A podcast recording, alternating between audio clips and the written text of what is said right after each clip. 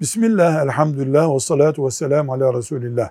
Öğrencinin tezini yapmasına yardım etmek günah olur mu? Cevap olarak deriz ki tezin o öğrencinin gelişmesine sebep olması için verilmiş ondan muhakkak kendisini geliştirmesi istenen bilgi bulma, o bilgiyi dizme gibi bölümüne yardım etmek bir hiledir.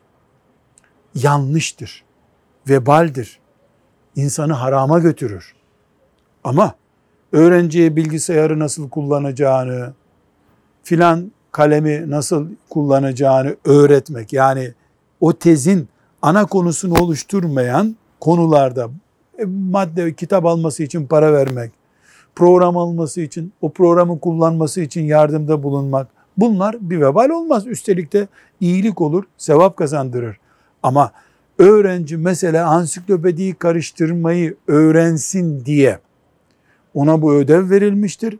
Birisi gelip de ansiklopediden bulup ona gösterdiğinde öğrencinin gelişmesini engelliyordur. Öğrenciye yaptığı iyilik değil, kötülüktür ve o sisteme karşı bozulma nedeni olmuştur o kişi. Velhamdülillahi Rabbil Alemin.